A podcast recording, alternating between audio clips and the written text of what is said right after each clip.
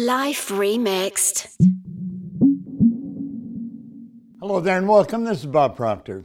And I want to congratulate you, Mark Wilkinson.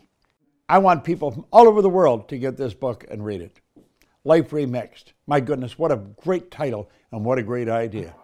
Right then, good evening, everyone. Uh, it's Mark Wilkinson here, uh, live from London, a very warm London. Uh, I've been out on the golf course all day, working up a bit of a sweat, getting myself ready for this interview. Um, it's, uh, it's it's really uh, a special evening. It's a really special evening because uh, We've been running these straight talkings for some time now. Uh, we've had some incredible guests. We had Chris Lemons last time from the Netflix doc- documentary The Last Breath, if you remember.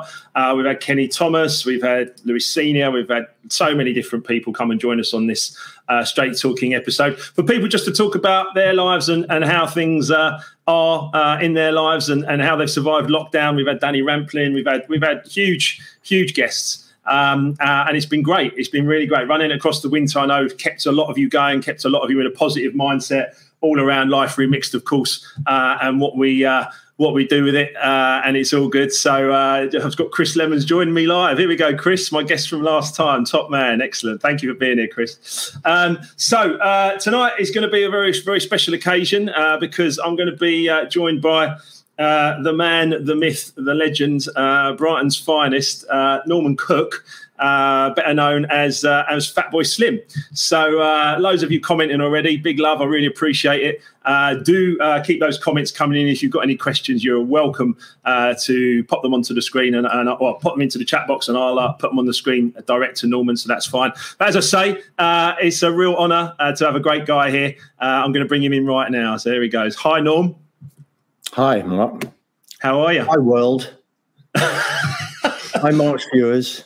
uh, most, all... of all, most, of all, hi, mum. yes.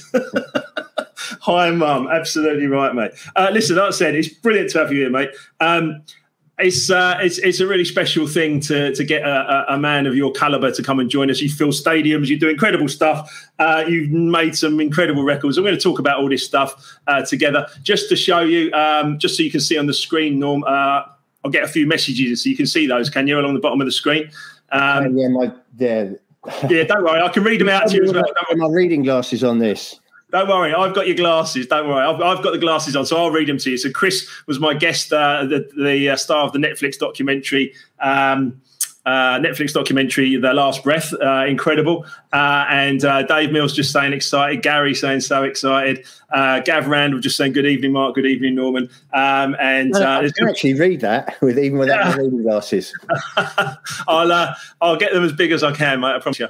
but look, um, first and foremost, when we get started, uh, how do we know each other? Is that a rhetorical question? Well, how do you how do you think we know each other? And then I've got a comeback for you. Well, through the music business, through nights out, through DJing together. I can't bet. I'm, do you remember the night we met? Because I'm not sure. I I, I remember uh, the exact night we met. I don't, but I do remember the exact time uh, or where I was the first time you rang me um, because uh, you, my phone rang uh, and I was actually in a bathroom. And uh, there I was, uh, you know, just uh, quietly minding my own business, and my phone rang, and I, I answered it, which I probably shouldn't have done, to be honest. was, but it, I answered, was it a number one or a number two? Thank God. No, a number a number two, I'd have left it. Um, definitely. So I, I, stood there and uh, I answered the phone. I'm like, "Hello," uh, and you went, uh, "Mark, Norman Cook. And I was just like, oh, I was like, what, what do you want? Uh, in a lovely way, of course. And uh, and uh, you basically went on to tell me how much you loved Dab Hands and DYOT and the track that we made back in the day. There, so uh, so that was uh, that was an awesome moment for me, and I always remember it. Probably probably not so important to you, but certainly was to me. So had it been a video call, I probably would have remembered it a bit more. That's a good answer. That's a good answer. Um, so, uh, you know, this has come about because obviously I sent you, we've got a relationship, we know each other. So I sent you a copy of Life Remixed. Uh, I know you've read through, you know, many, many parts of it, if not all of it. I do have an audio book coming. So when you're back on the road, you can listen to that as well, of course. Um, you sent me a very lovely text message. You just went, Mark, it's really interesting. I really like your journey. So, first of all, gratitude from me. Um, but obviously, you know, it's been a strange old time, hasn't it? Lockdown. Um, you know, I mean, to explain your side of that and, and how it kind of hit you on March the 24th and what kind of went on there. Yeah, it's, it's, it's weird because everybody's got a, a different um, experience of lockdown. Um, I think on on the whole, it, it hasn't been it hasn't been rotten. It's been interesting, and and and as your the attitude to life probably would think it, it's like you kind of make the best of the best of it rather than worrying in the bad bits. So I don't know. I mean, as, uh, initially as as a father, it was fabulous to spend some really a real quality summer with my kids because normally I'm working a lot during the summer. So um, being locked down with both my kids and and actually enjoying the beach in Brighton and and and, and being together during a whole summer, which was, was lovely. So I sort of took great and and also taking a summer off from work because there's been a few times when it's like so someone says, "Why don't you take some time off? Why don't you not play every weekend over the summer?" But the thing is, at my age, I kind of feel if I if I lost the momentum, if I got off, I didn't, you know, I'd be scared that I'd be wouldn't be able to get back on again.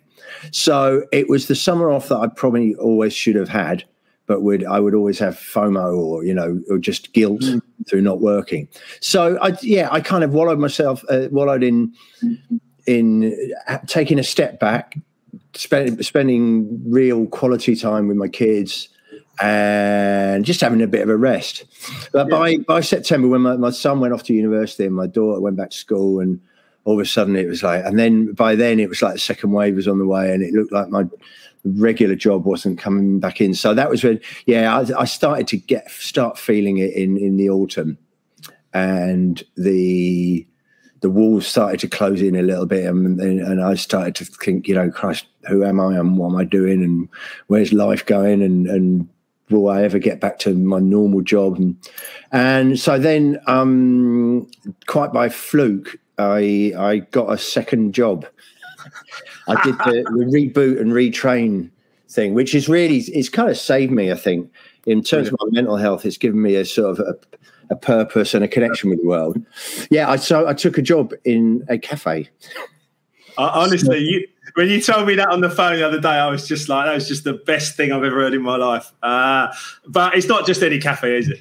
Yeah, I mean, it's not completely random. Uh, it's a cafe that I, I own, um, but I've never been involved in the running of it. My my best mate, my next door neighbour, uh, runs it. And um, but then in November, one of our staff tested positive for COVID. So everyone that they'd been in contact with had to quarantine for two weeks. So we lost two thirds of our staff for two weeks. And so there was this big kind of do can we stay open? Do we shut for two weeks? Or, you know, and so we decided we'd we'd muddle through and try and stay open. And I'm like, well, I, I can help out, you know. And so I went in, and within about three hours, it's like, oh Christ, this is what I've been looking for in life right now. Something, some purpose, and and a way of keeping me connected, and just a way to pass the time that felt vaguely useful, rather than just sitting at home doing jigsaw puzzles. And um, yeah, so since then I've worked five days a week, and I it, it, I really love it. I mean, it's quite there is a sort of a surreal quality to it because I haven't had an honest, decent job. I think we worked out the last time I had to sort of get up in the morning, do what I was told, serve people, use a till, things like that. It was 1985.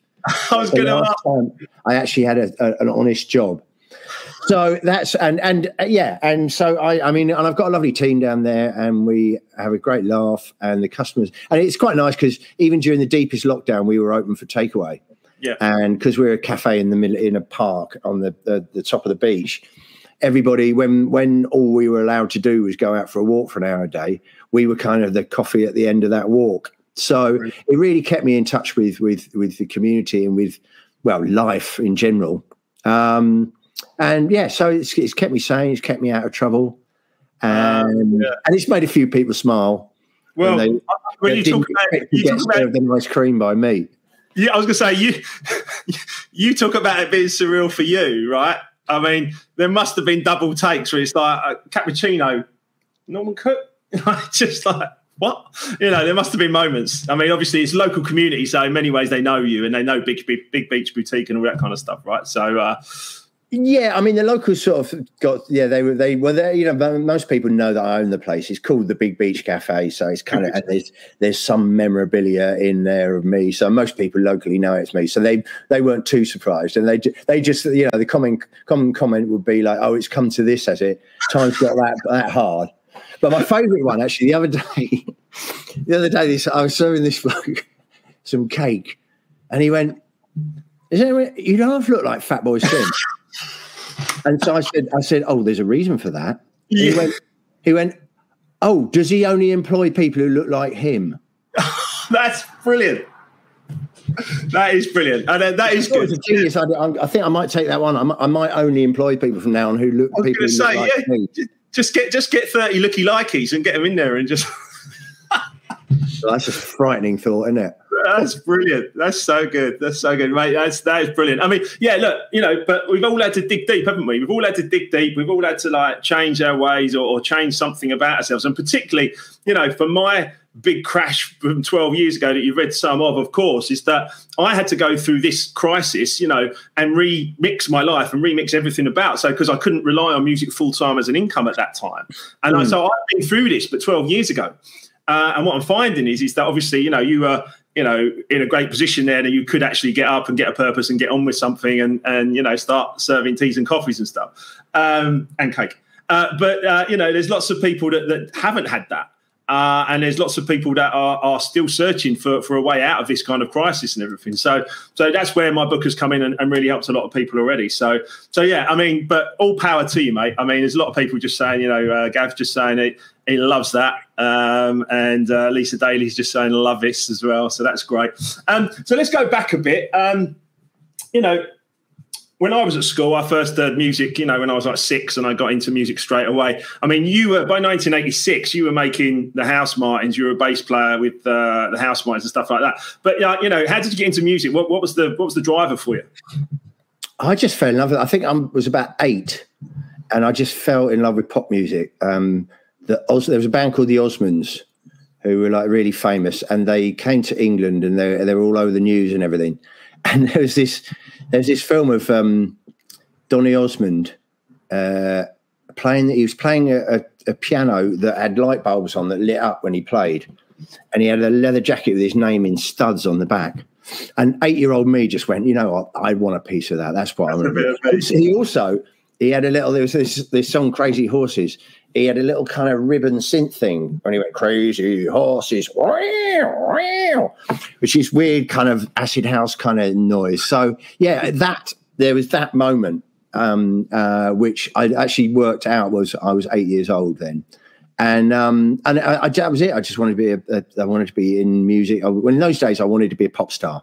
I kind of lowered my expectations later in life, but I've and then I, have always loved music, and from then on, I when everyone said, "What do you want to do?" I said, "I want to be a you know pop, a pop star and work in pop music," and I never really wavered from that all the way through. I was in bands from when I was about thirteen. I was uh, and I was DJing because I, I was like a, a, a, vinyl junkie and I had all the records, and so everything about my life was just having this dream of, of yeah. being in the music business. And, I was saying, and that focus, that focus to be like, this is this is it, this is my passion, this is where I'm going. And obviously, the Housemartins was you were the bass player, right? Yeah. Did you write Happy Hour? Were you involved? I mean, was it a band thing where you all wrote Happy Hour? Because that's the big one that I know, but there must have been others.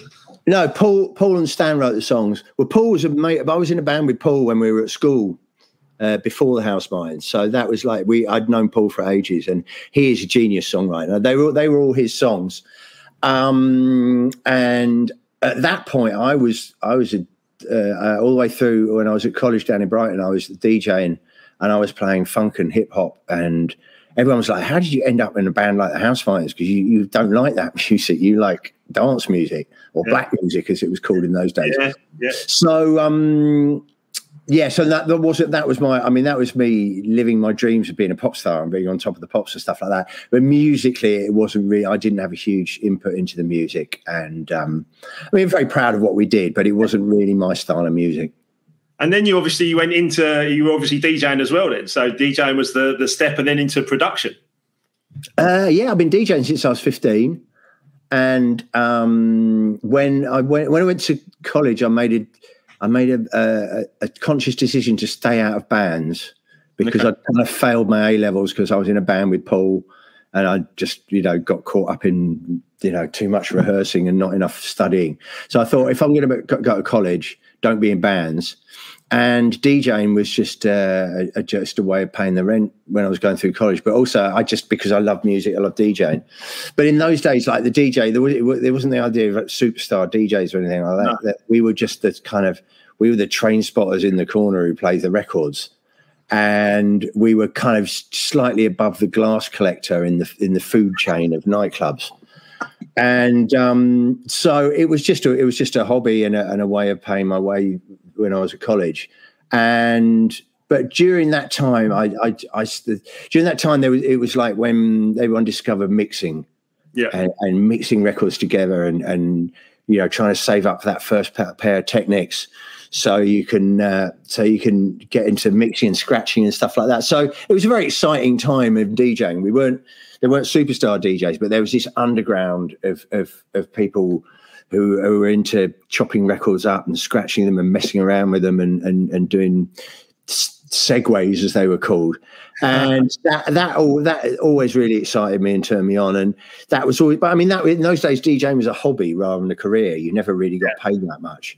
So i carried on my hobby while i did my career which was the house buyers. And then somewhere along the line i kind of fell out of the pop bubble, bubble and on the way down, I kind of met the DJing wave, which is what I'd always done. So I was already, you know, I'd been DJing clubs for 10 years by then. So when DJ started to come super, uh, superstars, it was like I was kind of already, I'd already paid my dues and, and uh, got the chops for it. I heard Pete Tong describe you as the ideal person, perfectly placed, because you'd experienced a bit of pop music. You were clearly musical, you know, uh, and I heard him describe that you were the, just the perfect guy at the perfect moment to actually like elevate elevate that that um, into that into that position, if you like.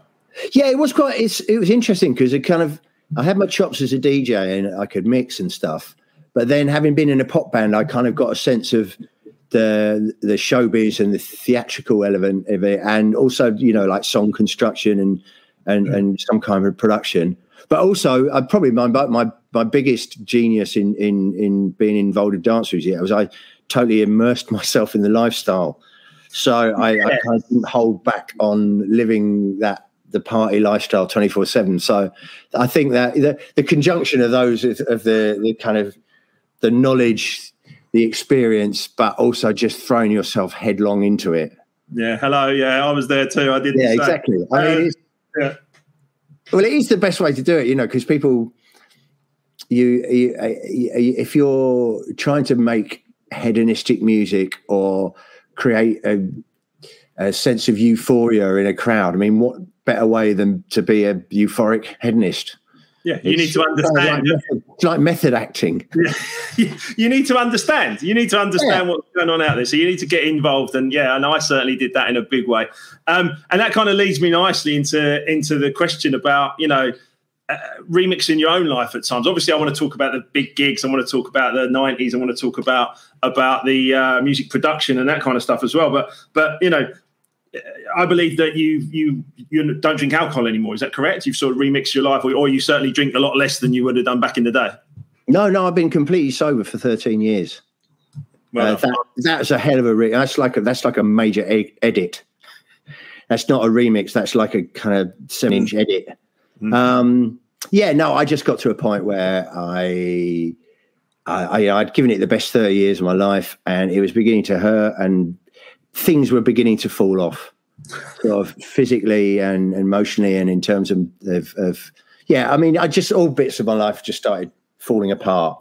Yeah, and um, yeah, so I got sober. It wasn't easy, um, but I think it was a good decision for me. And and the thing is, I don't I don't like to bang on about it because no. I I don't want to be a sort of poster boy for sobriety.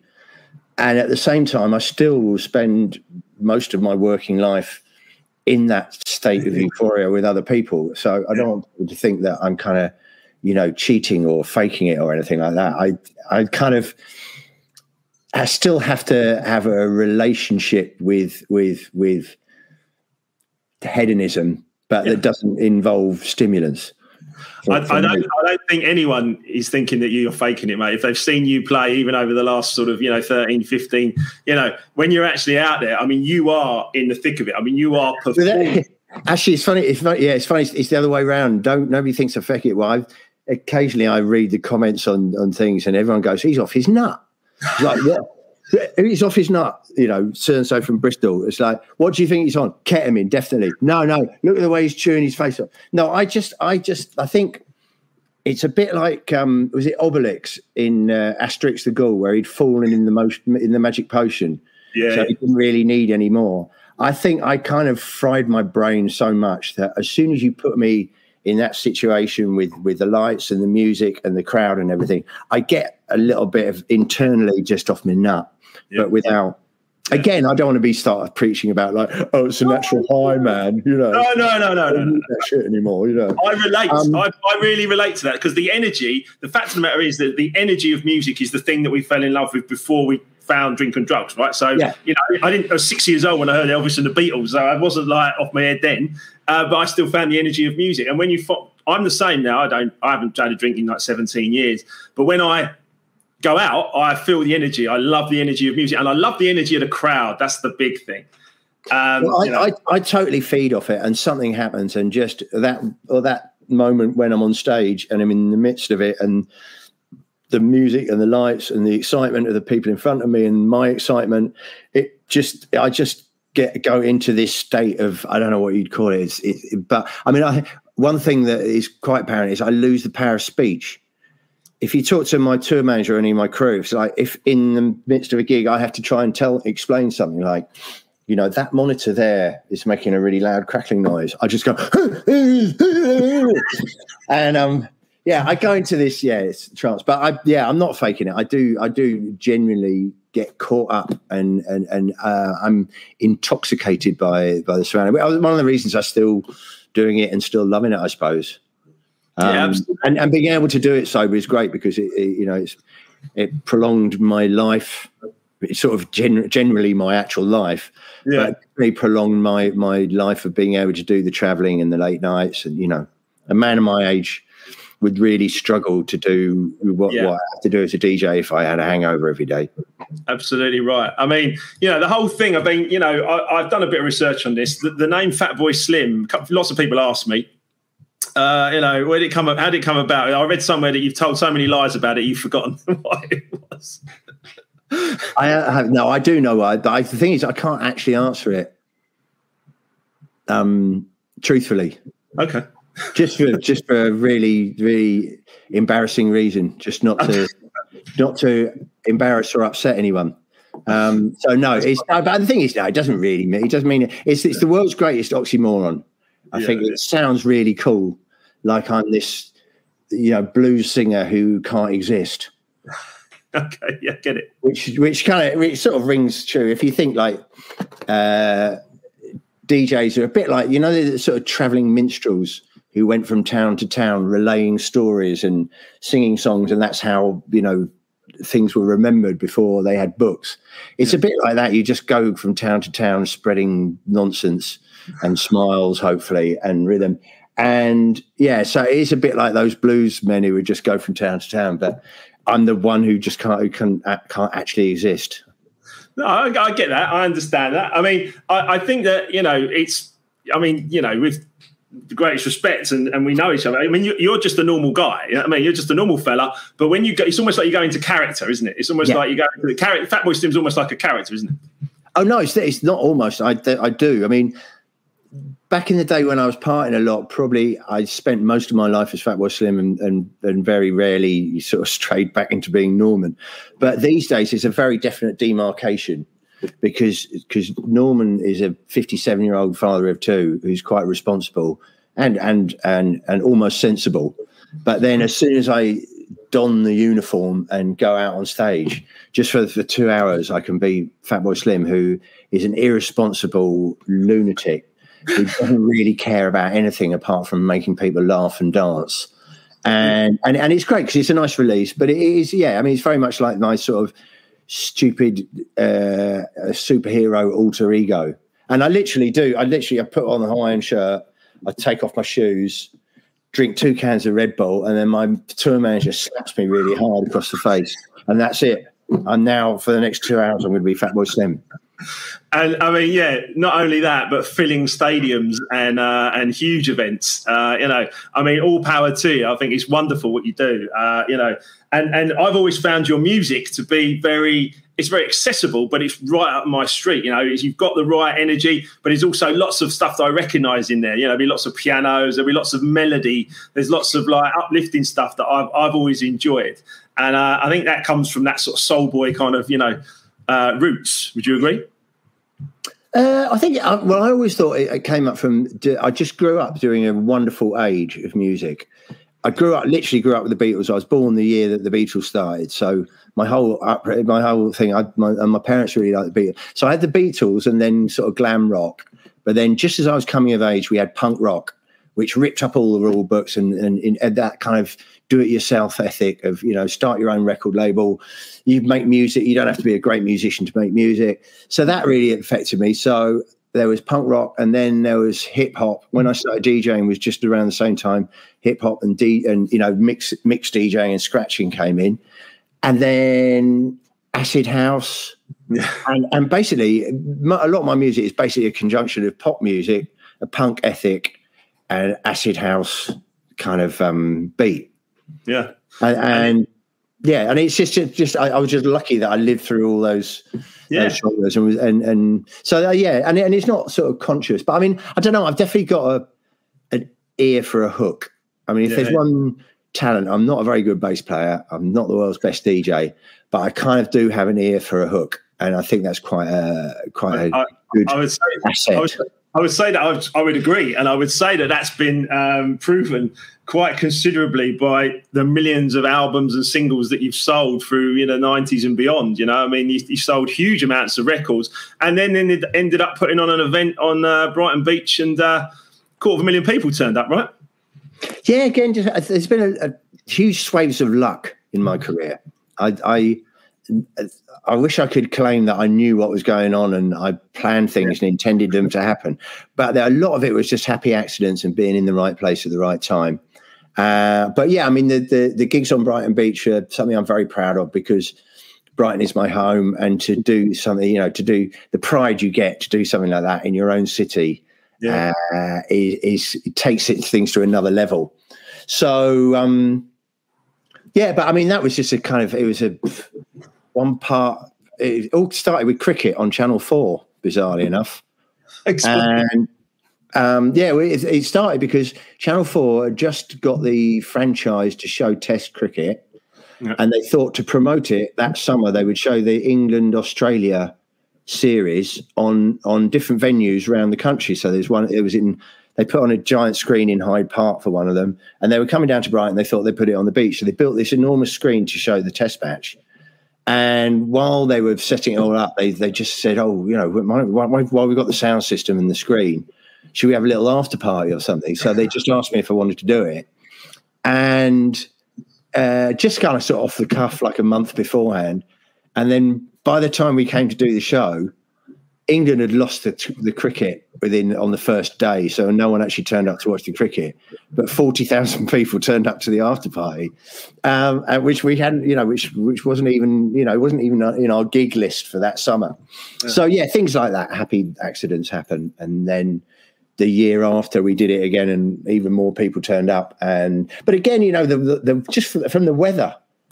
I mean, yeah. had it rained that day, then none of that would happen. If it hadn't have been the first really sunny sunny day of the of the year, uh, none of that would happen. So yeah, there's there's been a lot of luck, and and not a huge amount of not a huge amount of planning or forethought on my part. I've never well, really planned what to do next.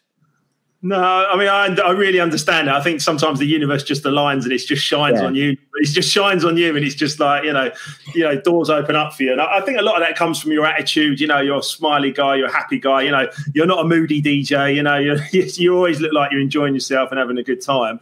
Uh, and I think that you know connects you to the crowd and connects you to people. Um, I do remember talking to Andy Mack, who used to work in your record label uh, some years ago, um, and I remember talking to him the day after the whole kind of Brighton thing, where it all got absolutely packed and the trains were packed, and you know it was all like a surprise. I think for many of you, you didn't even know that was going to happen. And uh, I said to him, I said, "What's Brighton like this morning?" He says, "It stinks of piss," um, which was like quite, that is, quite, therein is my legacy. yeah, yeah, yeah. Sorry to drop that one on you, mate, but that's. I know it's true. No, I mean, lots of weird things happen, but uh, yeah, and again, it was like a you know the weather thing. I mean, we were praying for rain. Literally for the next two weeks, it was really, really stinking hot. We were praying yeah. for rain just to wash the piss off the streets. Oh God, yeah. that's the that's that's not the, that's the the glamour or the less glamorous bit. Um, you know, and it's you know people do think, don't they? They do think that music and DJing is all glamour. It's all glamour. And I'm sure there was moments, certainly moments in my life where there were great moments. You know, you looked after. You know, people love what you do. You're just playing some songs. Admittedly, you're producing some wonderful songs as well. You know, and, and a, a, musical. Um, catalog that, that, you know people would just you know love to have. So so you've got all of that. But there's moments where it's not as glamorous isn't there? Is, have you got any kind of moments that sort of really jump out at you? I was reading something about a really bad gig you had in shanghai. I read that somewhere. Yeah no i mean i've i've had bad gigs and i've had moments where it's like what you know what are we doing here? Oh, or how do we get out of here? But you can, I don't really want to bang on about them too no. much because the thing is, their good bits far outweigh the bad bits. And yeah. I, I, hate DJs who moan, go, oh, I have to spend half my life in airports. It's like you spend half your life in airports because you're going to really exciting places. You know, yeah. it's a means to an end. Yeah. And so I know I would never moan. I mean, no, I've had, yeah, no, I've had a few nightmare incidents.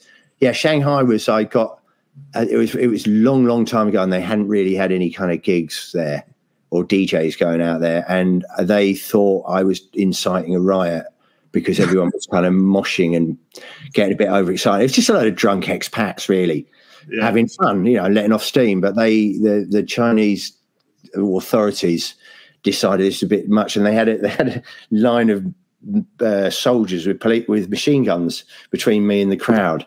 I kind of theatrically pushed them out of the way so the crowd could get forward, and then they got a bit cross about that, and then they told me I had to play. Uh, quieter records because the, the crowd were too excited. And I was sending messages back going, you know, they're saying, you know, can you play some some ballads of George Michael? I'm like, look, my job is to get people overexcited. This is what I've come here to do. Right. And in the end, after a few bits of toing and froing, my poor tour managers coming out going, the, authorities say this, and I'm like, and there's me going. Ah, ah, ah. in the end, I in the end, I just went, tell them, you know, I've come all the way here to do my job. If they kind of want to put a gun to my head, then I'll stop doing it. But until then, I'm just going to do what I'm, what I'm here to do. And the message came back, it's going, they have a gun and they're quite prepared to put it to your head. Switch the music off now and go back to the dressing room. Oh my days! I mean, that's that's pretty that's pretty dramatic. I remember once DJing at a gig uh, on a Ministry of Sound uh, event in Dubai, and uh, I, I, I, went on. The guy was before me was playing not house music. They said definitely go and play house. I went and started playing some house. I played two house records, and the guy came over and said, "Have you got any Arabic?" I was like, honestly, no, I haven't. Uh, you know, and it's just you, you, find yourself in these situations sometimes, and it's uh, yeah, it, it, it, can be interesting. But do you still get the same buzz? Do you still get the same buzz now from from the big gigs? I mean, you've got this tour coming up in November, right?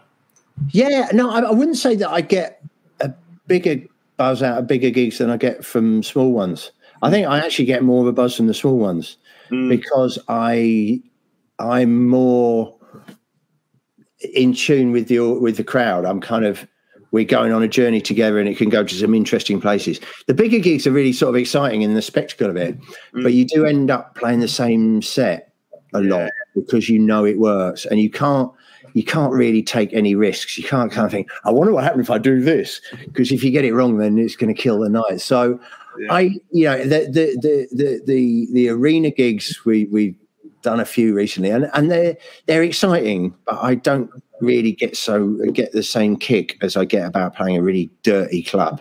I remember actually. I remember hearing you play after on Brighton Pride.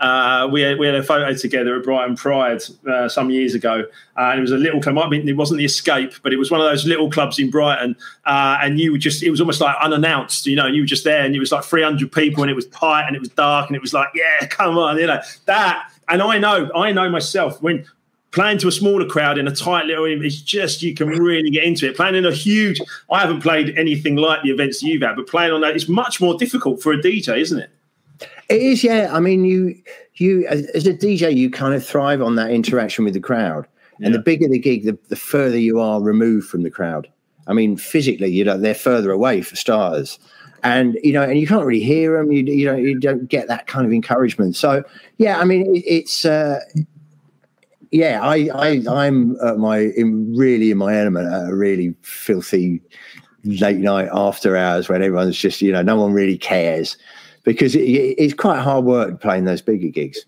Um, I mean, it's great fun. It's beautiful and it's, and it's great, yeah. but it's more the spectacle of the lights, and, and, and we try and it's more of a performance, isn't it? Try and put on a yeah, a big performance, yeah. And, yeah. but it's a performance. That's that's the key to it, Mark. Yeah. Those big ones, they're a performance. Yeah. Whereas the little gigs, I'm not really performing. I'm just in it with the crowd. Yeah, yeah. In fact, it was, it was in audio. My friend Rachel says on the screen it was in audio in Brighton. She was there with me, yeah, and ah, it was in, in audio. Audio was what used to be the Escape Club, so it's the same building, different club. You're both right. There, were both right. I like that. That's very good. Uh, we're getting loads of loads of greetings and, uh, and shouts coming in here. So uh, Harris and Eliza would like a shout. We've got shouts in uh, from Portugal. Danielle's watching in Portugal. Uh, we've got Dave saying always full of energy. Um, we've got mm, uh, the Uncle Earl uh, in uh, NYC calling us both geniuses, which is very pleasant. Thank you, sir. I really appreciate that. Um, so many people sh- giving shouts. Lots of people saying you've served them teas in the in the cafe recently and stuff like that. so, so uh, that's got their order right. Yeah.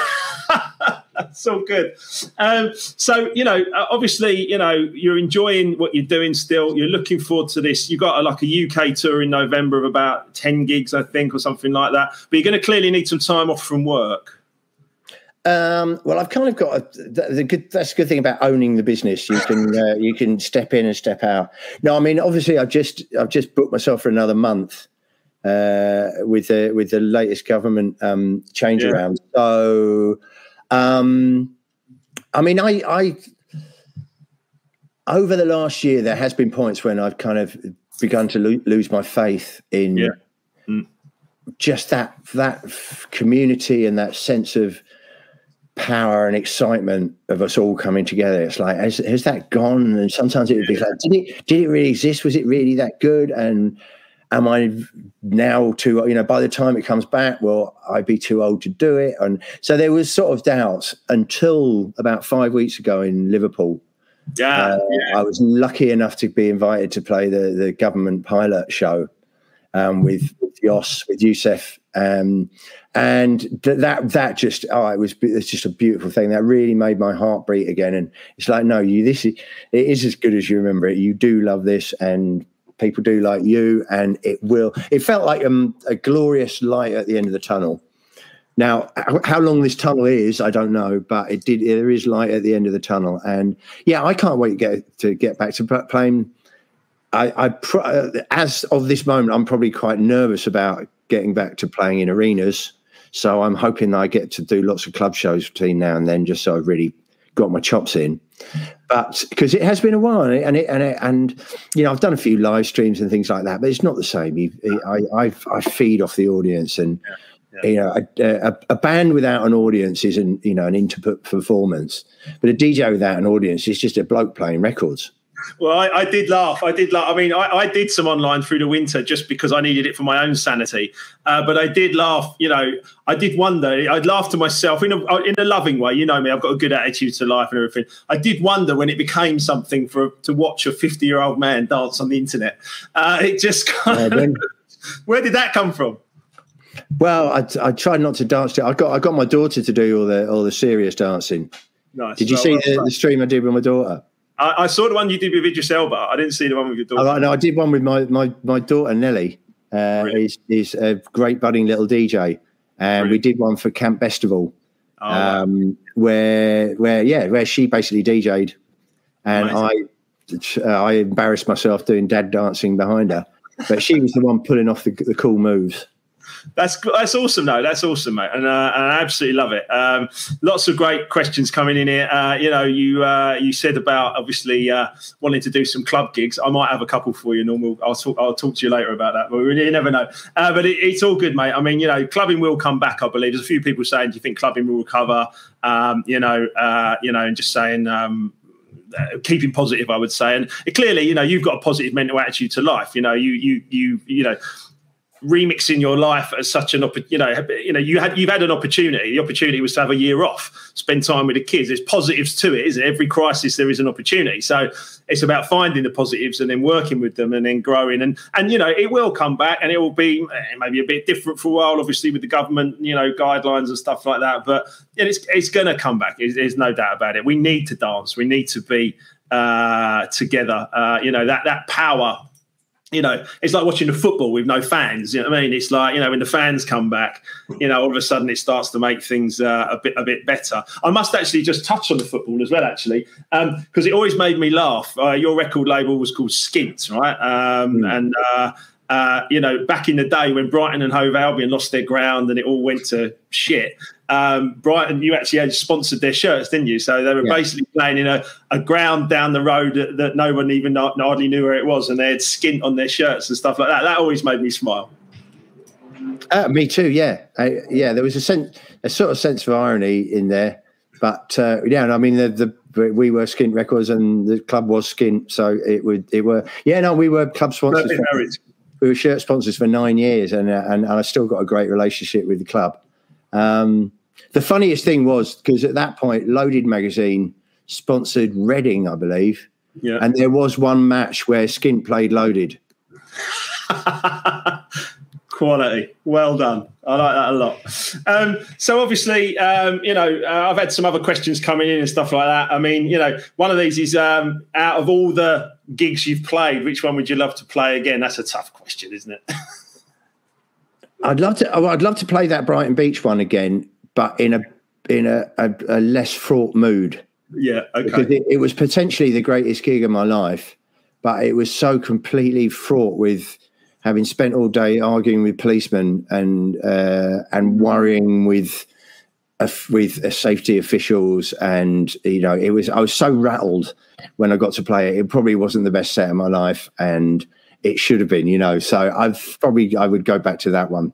Yeah, I think that's very interesting actually because I've put I was, I've been a DJ and DJ for other people. Clearly, I've also put on my own parties. When you put on your own party, you really don't enjoy it the way you do, and you just play with someone else because you've got all of that shit going on. So imagine that with like you know thousands upon thousands of people and and, and the situation you're in. So yeah, I can really. Yeah, relate. I mean, we're basically going on with the premise that just before I went on, the safety officer said to me, "You know, two people will die tonight, don't you?" Oh God! And I was like, "What?" He said, he said, it probably won't be your fault. He said, but statistically, with this amount of people out on the streets, someone's going to have a heart attack or somebody's going to, you know, said, you know, people will die. And, and, and, and he, and he said, and if we get this wrong, he said, we'll have two Hillsboroughs on our hands. Oh. So I'm going on stage thinking, what's that? Well, 96 times two, what's that? 180. What and the just, hell? Are you, what the hell are you doing? Going on, going on stage thinking, try not to make too many people die tonight is not really the best mindset. You no. want to be going and going, let's make this best per- best night of everybody's life tonight, rather than just try not to kill anyone. Um, yeah. So yeah, yeah, that was. I would love to go back back to that night and and go into it with a slightly more relaxed attitude. Yeah, okay, I completely relate to that. Um, uh, people are just saying, uh, people are saying that Nelly was awesome. She's clearly like her dad. Uh, Do you hear that now? Yeah. uh, hear that? Yeah, yeah, yeah. yeah. Uh, Everyone's writing saying you were awesome. Yeah, you're awesome. Clearly, clearly like. She's not listening, but that's cool, mate. Um, uh, people saying, uh, yeah, a little shout out to Jack and Penny and Bill in Hampton. Uh, Amex Stadium gig was epic. Uh, all the gigs have been great. Uh, Rachel and I saw you at Ushuaia, um, which was brilliant there as well in Ibiza. That was fabulous. And uh, yeah, you know, all power to you, mate, because there's so much to there's so much to look forward to. And let's get those gigs back. Colette just saying she needs to dance as well. Yeah, so, you're right. I mean, that's the thing. That's one thing I think we've learned from from this is we do need to dance. Yeah, it's not some frivolous. Uh, kind of bizarre, you know, uh, like icing on the cake. There is a, a primeval need for us to communicate and commune with our fellow human beings. Yeah. connect via really loud music and dancing and and and stupidity. The weirdest thing about when we did the um, the, the, the pilot gig in Liverpool, the weirdest part of the experiment was within two hours we'd all lost our voices ah. because our, because our vocal cords just hadn't been used to shouting and being excited and you know like and shouting over the top of the music. Yeah. So within two hours, everybody there had lost their voice. Yeah. So there are, yeah, I mean, these are there are sort of physical reasons why we do this, and it's not just about getting off your nut, and it's just not it's not just about you know procreating the species. It's it, yeah, there's something very primeval that, that that we need to let off steam by dancing and The thing for me- by dancing together, not just singly in our kitchens. Uh, yeah, yeah, yeah, not just a fifty-year-old man on the internet. Yeah, I get that. I, I hear. Uh, Michelle says Michelle says dancing is everything. Uh, absolutely right. And I, I think that you know, for me, you know, that kind of '90s kind of moment where you and I were super hedonistic and, and going for it and having it and all that good stuff. Um, you know, that was um, for me. That was about extending the fun. It meant that I could go longer. It meant I could dance long. It meant I could enjoy like, you know, 8, 10, 12 hours. I mean, my longest DJ gig was like eight hours at the Cross in London and stuff like that. You know, I used to love that kind of, you know, uh, you know, elongated kind of DJ set and stuff like that when you're right in the thick of it with the crowd and stuff like that. All that good stuff. Uh, you know, it, it's not, it's not, you know something that we can just park and go oh we're not going to do that anymore it's like we've gone through this situation and we're going to come out the other side and i mean we did this interview tonight we on the 16th because we thought obviously of the 21st that you were going to be sort of getting back out on the road now obviously you've had to tweak a few gigs i'm sure back into july and, and Yeah, I beyond dropped, dropped eight shows in the Did you? yeah. I had eight shows in that first month. Wow, wow, okay. And uh, one of my friends is uh, one of my friends, Richard says, uh, come down on your motorbike, Mark, and we can pop over to the cafe for a cuppa. So uh, yeah, you might see us down there one day soon, mate. We're popping in for a popping in for a drink. Um, so that's all good. Um, but look, um, so. Uh, if not music, what else would you have done, or what else could you have done uh, apart from like working a cafe? Well, the I, there was at one point where where I would basically I was I was on my nuts and uh, had a big tax bill, and somebody sort of said, "Have you you know have you considered maybe actually getting a proper job? This music thing's not working for you." And, Bad advice. uh, well, I, it was really lucky. I got I got one um, PPL check, which basically saved my ass and and paid off the tax bill and allowed me to carry on. Uh, but at that point, yeah, I was pretty much I was pretty much skint. So at that point, I looked towards the fire brigade. Uh, I don't know why. I just I can't. I, I think I, it, it sort of reminded me of a musician's life. You sit around for ages, not doing very much with your mates, inventing stupid nicknames for each other, and then and then you get up and you do something really exciting and stimulating, and well, in the case of Fighter, actually good for humanity. Yeah. And and the chicks dig the uniform. So yeah, that was that was basically then my thinking was so that, and I got as far as working out physically because I think at that point I was 28 or 29, thinking, am I too old? But you have to have a chest expansion of six inches or something like that. And I was still, I could do that. I figured I could get fit enough. So that was, but that was my sort of my alternative. That was my plan B was the fire service. I- remember. I remember when the fire people, when the fire service were on strike, uh, and uh, there was a comedian, and he did this set, and he was said something to the effect of, uh, "Listen, give the fire brigade, give the fire brigade whatever raise they want. Right? These are people that run into burning buildings. yeah, it's like, it's, not, you know, Yeah. these are these people are like, you know, special. No, give them I- what they want. I've got I've got the utmost um, utmost admiration for the fire service because they are quite they're sort of they're permanently underfunded and but we we need them and you really want them to be there if your house is on fire and there is, is a kind of particular breed of people uh, in in the fire service who uh, they've got a kind of a grit and I don't know they sort of I find them the unsung sung heroes of the of the blue light brigade. Um, yeah. Yeah, my, my, my brother works for in HR. He doesn't run into burning buildings, but he works in HR for the fire service, and he's always got an incredible story about someone doing something. Yeah, they're, they're, Yeah, I've never. I've never met a fireman I didn't like, yeah, yeah, yeah. Okay, yeah, and and I've met a few policemen I didn't. yeah, uh, yeah. Okay, yeah. I'm relating to that. Uh, have you ever written a book of your life? No, no. Oh, mate, somebody, incredible. somebody, somebody did write, write one a few years back, and I declined to get involved in it. No, I kind of, I kind of, I don't. I don't. I haven't got the kind of arrogance to think that my life's been interesting enough to warrant a book, a pamphlet, maybe. I, I, Um, I disagree. but there, but there's two bigger problems than that. One is I can't remember most of the juicy bits because it was during the the, the, the wild days, Yeah. And and two is the bits I can remember. I can't really repeat. Okay. Well, yeah. whilst my parents or my children are alive. Yeah, Now, I, could, I could wait until my, I could wait until my parents died, but I'd have to kill my children so I could write the book, so they could never read it. Let's let's leave that there, shall we? So I'm uh, going to make that sacrifice just so you can hear a few random stories about me falling out of aeroplanes. I don't know. Gary Gary Prince says, write an effing book, Norman. There you go. uh, yeah. Uh, so that's cool. Um, yeah, I mean, out of your of all your repertoire, and you've written some incredible tracks, mate. I mean, you know, you, like you said, an, an ear for a hook. You know, all the '90s tracks, all the really big, you know, praise yous and all that kind of stuff. Have you got like one or two favorite tracks that you just love, and one or two the favorite videos? I always remember the videos. You know, the praise you video with the people dancing outside the cinema, the Christopher Walken video. You know, all those kind of things. Is there anything that you just really love? You know, that always always gets you. Um, I love my. I, I really love those two videos. Uh, but but basically because I didn't make them or have to be in them, you know, I, I can like them as a fan. I'm a okay, yeah, big fan of Spike Jonze, yeah. and yeah, I, I enjoyed the videos more because I could get other people to do them, and like Roman Coppola's one of uh, blowing up the blowing shit up, which is which I don't know. Yeah, I I, I can't. I mean, you see, I, I can't really enjoy my own music. Really, I'm sort of I'm very I'm sort of proud of proud of a lot of it, but I can't really enjoy it because I know how it was made. There's no sort of intrigue to it. But I mean, Yeah. like, yeah, I mean, I, I will always look at the uh, the the praise you video and the right here, right and uh, and the um, weapon of choice video. Um, but there's underrated ones. So have you seen the one for your mama? Mm, remind me.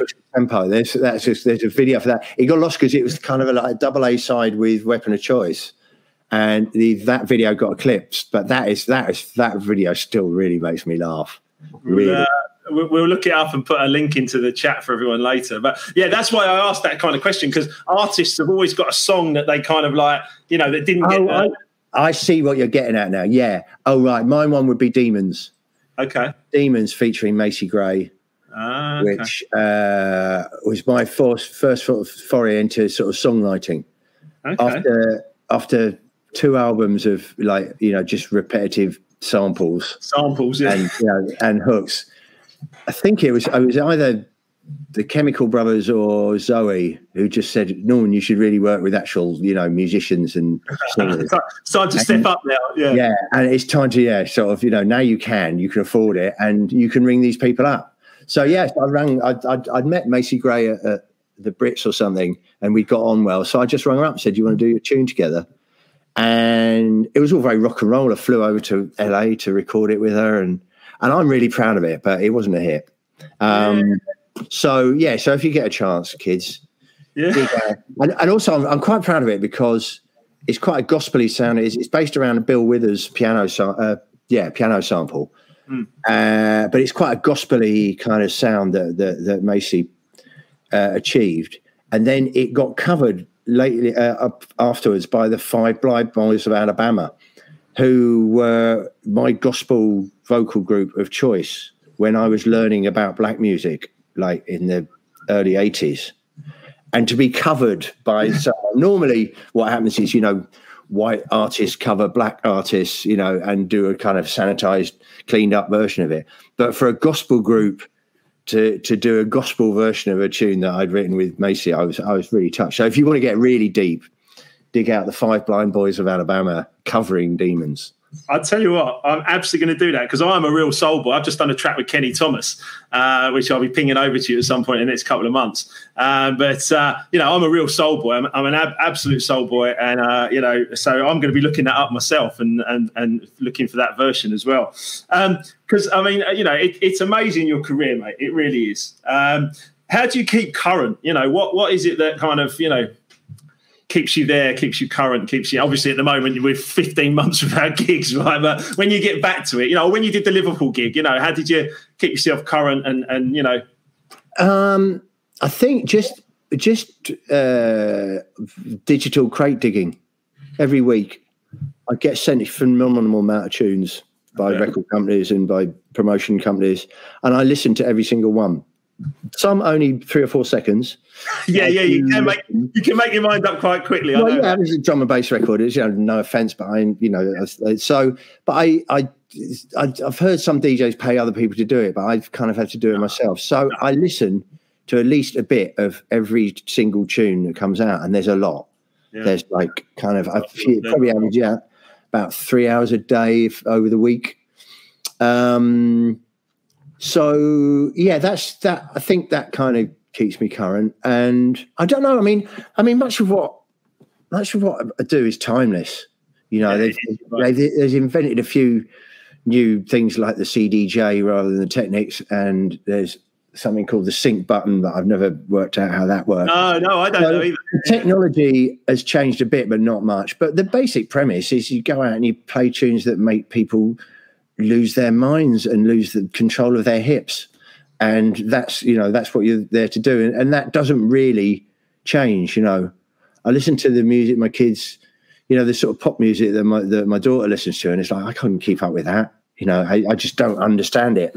But I understand that primal, primeval need we have to dance and what triggers people to do it.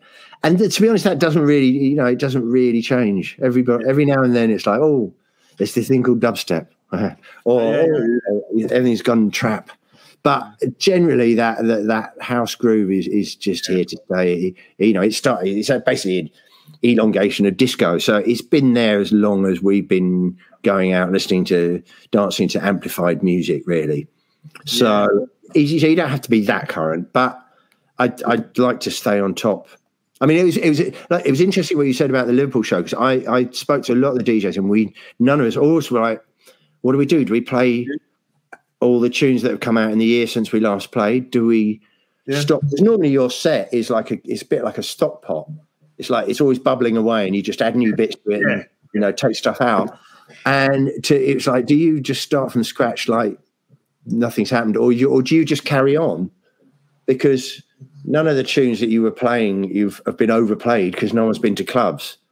So Yeah. uh, I, I kind of went, went a bit halfway there. Halfway, I played the best kind of eight tunes that have, have come out during the year, and then the rest of the set was kind of stuff that had been in my set or, or oldies or things. I mean, the the tune of the, the tune of the, that night was "Free" Ultra Naté, Of course. which Yeah. took on a whole new life and significance, and that was quite a religious, almost religious moment. Everybody singing "Because you're free."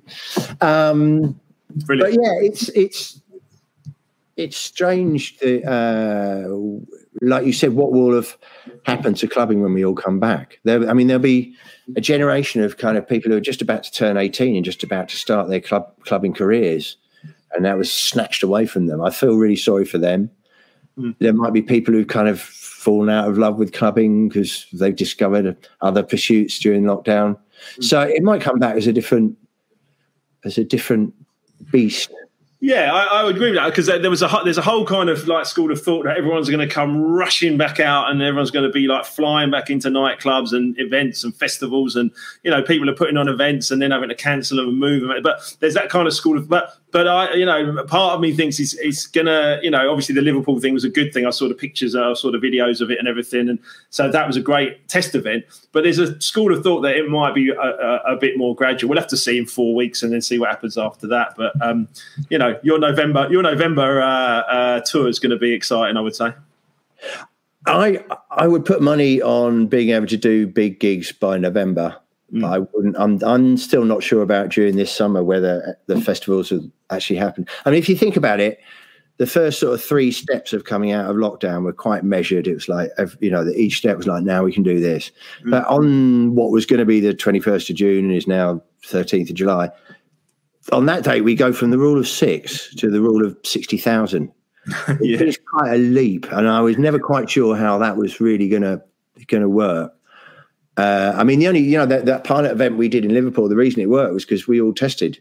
Everybody in the, the building had tested 24 hours before, so it didn't really matter what we did to each other, and we could all lick each other's faces and hug strangers because we'd all so theoretically none of us had the virus. Mm. So that all all that proved was that. So yeah, I mean, I'm I'm skeptical about bigger gigs. I mean, I but it, in a way, it'd be it would be quite nice for it to come back in a kind of grassrootsy kind of level. Yeah, yeah. Because it is now with the, with the people who are playing table service gigs. You know, yeah. It kind of it's for the hard, real hardcore. It's like we we need our kicks so bad. We pretend we're prepared to play chicken with the bouncers. Yeah, yeah, yeah, yeah. We, we whack a, mole game where you all get up, the bouncer comes running over, then the table over there gets up. So it, it, in a way, it, it's nicer to come back in increments because, yeah, I mean, I've I, will be I'll be, be, be quite honest. You know, to if I had to go straight back and play a really big show first, I'd be bricking it because you know I've, I've, I've, I've yeah, I've out of practice, or I might be out of practice, or I don't know, or you know, you don't know what tunes to play because you don't know what the vibe's going to be. So um, yeah, I think as with the whole experience of coming out down of lockdown, I think doing it slowly and in a measured fashion is, is a sensible way. And I'm not moaning about that extra four no. weeks had taken off. I think it's a sensible move. Yeah, I, I understand that, and I think uh, I mean we've been out like two or three times throughout the whole thing. We, the thing we've gone is the Prince of Wales in Brixton. Norman Jay uh, has been playing the soul and the disco, and you know you get up and as you say about the you know come on, you know what I mean let's just you know. But yeah, I mean yeah, I, I get it, and and yeah, we've done enough to be able to sort of like get through it, and with the online DJ mixes and stuff like that. But um, yeah, I, I, really hear you, mate. I really do. Um, I am conscious that you know we, we said we'd be about an hour. We've been an hour already. Um, it is so good to have your time, and I, I, do obviously know as a as a family man that you're gonna you need to you know uh, put the kids to bed and all that good stuff in due course. Um, let me ask you a couple of other quick questions just before we before we finish up. Um, is there a question you wish someone would have asked you in an interview that no one ever has? Yeah, the question I wish someone would ask me is, "Have you met Cher?" Okay. Have you met Cher, no? Well, I didn't think I had, but apparently I have. Oh, okay. And why don't you remember this uh, monumental, epic moment? because it was during a wild time of my life when I maybe didn't remember everything that happened to me. Okay. Uh, no, I think it, this is probably a good indication of why I'm sober these days. Somebody said something about, oh, you and Cher, and I said, yeah, what about them? And They said, well, your mates, aren't you? And I was like, no, I've never even met her. And they went, you have? I was like, no, no, no, no, no. And they, about two months later, they showed me a photo of me having a drink with Cher. that, that's when you're like, oh, okay. I wonder, wonder what I said to her. I don't remember that at all. Yeah, that was one of one of my maybe one of my many sort of light bulb moments of. Uh, uh, I'm, uh, I'm very much gladder and I wonder, I wonder what her lasting impression of this uh, guy with his eyes playing football with his nose and his uh, out there. What she's thinking? Oh yeah, I met Norman. I met Pat. we seem to we seem to be getting on like that's the saddest thing. It's like you won't believe what he said to me. Oh. you won't believe it. He won't remember it. Yeah, exactly. That's brilliant. So uh, look, I'm gonna I'm gonna let everyone love us and leave us in a minute. But just before we go, um, you, have got the big Wembley gig in November. Um, uh, I'm assuming there's some t- still some tickets left. I probably you probably don't get involved in that, do you? At the end of the day, um, you know. I can't, I can't, even comment, Mo. I, I, didn't come on this thing tonight to promote, no. promote, self promote. No. I came here to have a lovely chat with you about music and life. Yeah. It would be cheap of me to start holding up the date. I, I, um, yes, there's dates in November if you want to come. Brilliant. Yeah, yeah, yeah. Well, I, I, these days with my knees, you've seen pictures in the book of my knees when they were at their worst. Uh, these days, I, I, do need a seat, so uh, I might have to uh, upgrade into the VIP area. Um, but uh, it would be lovely to be there, uh, and uh, we'll certainly be keeping in touch and talking more, Norm. Um, it's been really cool. Actually, one last thing, actually, before I let you go, we watched the MTV Cribs thing uh, about you and your your house in Brighton um, some years ago. I thought it was ten years ago. You reckon it was about twenty? Um, but uh, there was a couple of good. Well, be, I'll tell you, it's got to be more than thirteen. I'll tell you that much. Is that oh, why? Because oh, okay.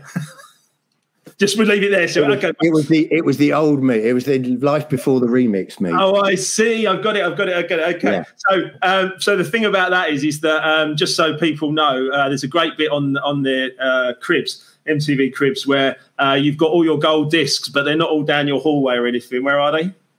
They're in the laundry room.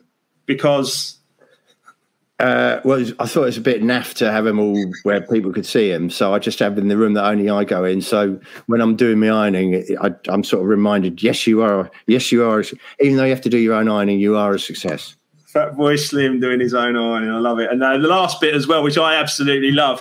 Uh, I know this because I know your address. I don't want you to get any stalkers or anything. But I do know that on Google Maps, uh, when uh, you look down from above on your address, there's a massive smiley face a big yellow acid house smiley face on your roof. It's actually there, right? Yeah. And you painted it, or was it? You know, painted, yeah. I just thought it'd be a bit of a bit of a hoot. It was. It was just before they had Google Earth. I'm not sure if I still would have done it if I'd known you could see it on Google. Actually, no, I, I, would have done it more.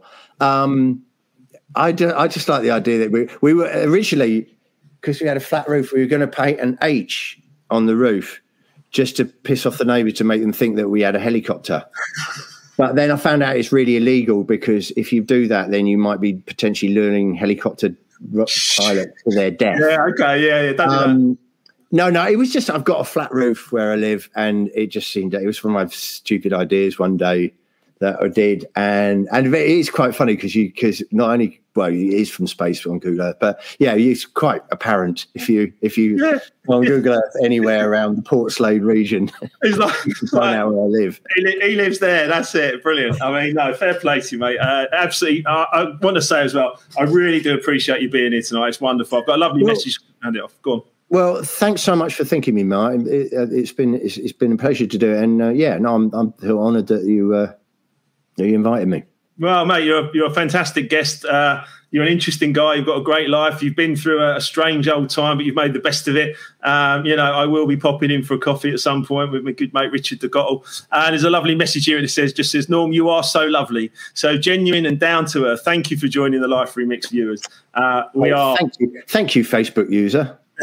yes, you can read that bit then. Yeah. Uh, but, uh, anyway, look. Um, as I say, mate, uh, if you stay where you are for a minute, uh, I'll just say goodbye to everyone. Look, get rid of the other lot, and then we yeah, can have a proper chat. You, you, and I have a proper chat. Uh, but no, it's. Uh, I just want to say uh, to everyone, thank you for tuning in. It's been wonderful. Uh, it's been so good to, to catch up with Norman and, and hear more about his journey and what's going on. So many of you saying thank you and sending big love and stuff like that. It's been brilliant. You. you. can watch. You can watch it on catch up. Uh, I'm going to love you and leave you. End the broadcast. stay where you are, Norm. Thanks, guys. Nice one. Life remixed with Mark Wilkinson. Hi, it's Mark Wilkinson here, author of Life Remixed. Are you currently feeling stuck in your life with nowhere to go? Then it's definitely time to remix your life. The book is out now on Amazon across the world. It's been endorsed by Bob Proctor and Marcy Shimoff from The Secret, as well as some wonderful, wonderful people. You can also log on to markwilkinsonofficial.com, sign up, stay updated. We can help you take control of your life. Big, big love.